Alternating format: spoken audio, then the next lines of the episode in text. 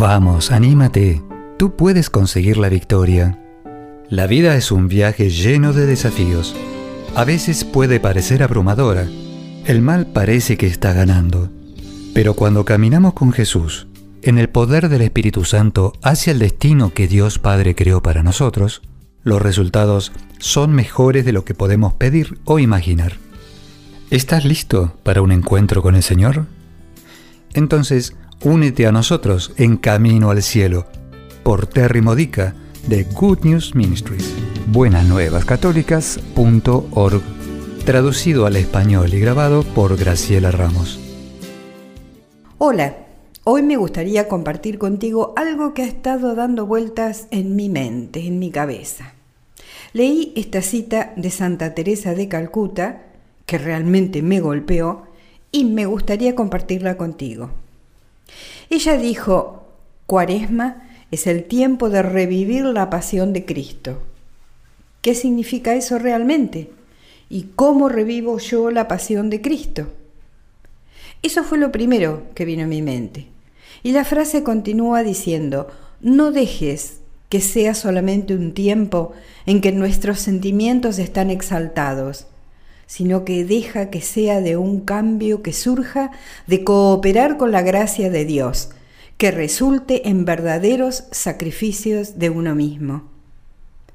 Y comencé a pensar sobre cuál es el verdadero sacrificio, y eso me condujo a la pregunta, ¿por qué hacemos sacrificios durante Cuaresma?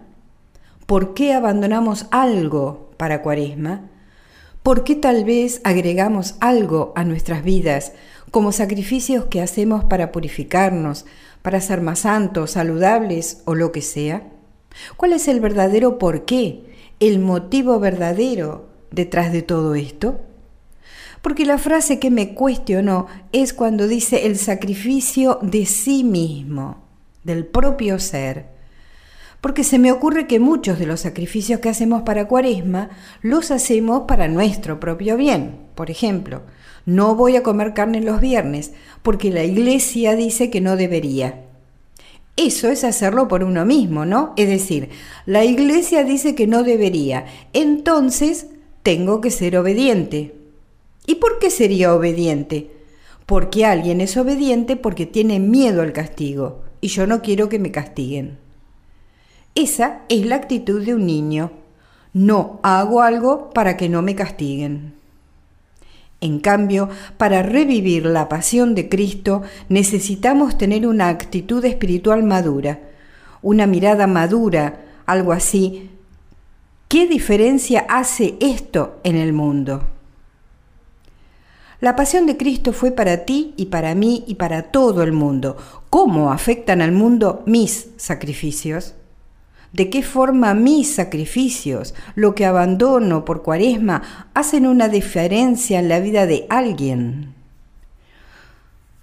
Piensa en las renuncias por cuaresma, en lo que renuncias para cuaresma, o en cualquier momento del año en que haces un sacrificio, sea que te sacrificas y no comes cosas que engordan, porque quieres estar más saludable, o donaciones que haces a la iglesia, o cualquier otra causa digna. ¿Por qué lo haces? ¿Cuál es el verdadero motivo? ¿Cómo cambia al mundo eso? ¿Nos detenemos a pensar en qué queremos, de alguna forma, hacer una diferencia en las vidas de otras personas? La palabra que viene a mi mente es solidaridad. Esta es una palabra que la Iglesia usa mucho cuando habla de sacrificios que estamos llamados a hacer. Lo hacemos en solidaridad con otros entonces lo estamos haciendo en solidaridad con Jesús. Porque Él dijo en Mateo 25, lo que hagan al más pequeño de estos, me lo hacen a mí. ¿Correcto? Por solidaridad con otros, abandonamos algo. Por ejemplo, me gusta un montón salir a comer afuera. A mi esposo y a mí nos gusta mucho frecuentar restaurantes. Si dejamos algo así para Cuaresma, ¿qué diferencia hace al mundo? A menos que usemos el dinero que ahorramos al no comer en restaurantes y se los demos a los pobres. En solidaridad con el pobre hacemos sacrificios. En solidaridad con el planeta hacemos sacrificios. Por ejemplo, no usando nuestro agua como si no fuera a acabarse, o el combustible como si no fuera a acabarse. Pero no nos gusta pensar en estas cosas, ¿verdad? Las decisiones que tomamos, ¿cómo hacen una diferencia en las vidas de otras personas? Las personas que no vemos, las que son afectadas en otras partes del mundo por la forma en que vivimos, agresiva, egoísta y sobradamente, con los recursos que son de nuestro planeta, los recursos de los empleos que tenemos, usando los talentos que tenemos. Si nuestra abundancia no es distribuida a los demás como un don que recibimos de Dios porque Él quiere que la compartamos, no estamos unidos a la pasión de Cristo. Ese es un mensaje duro, es un verdadero desafío, y lo es para mí.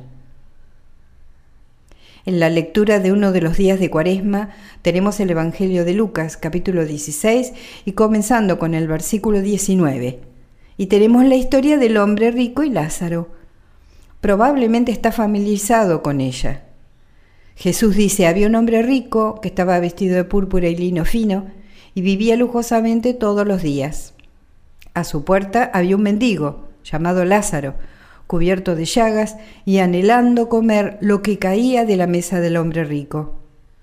Eso implica que no llegaba a comer lo que había en la mesa del hombre rico. Lo anhelaba, pero no se lo daban. Sabemos que no se lo daban por lo que sigue a continuación. Llegó el momento en que el mendigo murió y los ángeles lo llevaron al seno de Abraham. El hombre rico también murió, fue enterrado y en el infierno, donde estaba en tormento, miró hacia arriba y vio a lo lejos a Abraham y a Lázaro a su lado. Entonces comienza un diálogo con Abraham, donde le dice, Ten piedad de mí y envía a Lázaro a ayudarme. Y si no puede ayudarme, entonces envía a Lázaro de regreso de los muertos a hablar con mis hermanos antes de que mueran. El punto central que quiero resaltar de esta historia es que el hombre rico tuvo oportunidad, pero fue indiferente a las necesidades de Lázaro.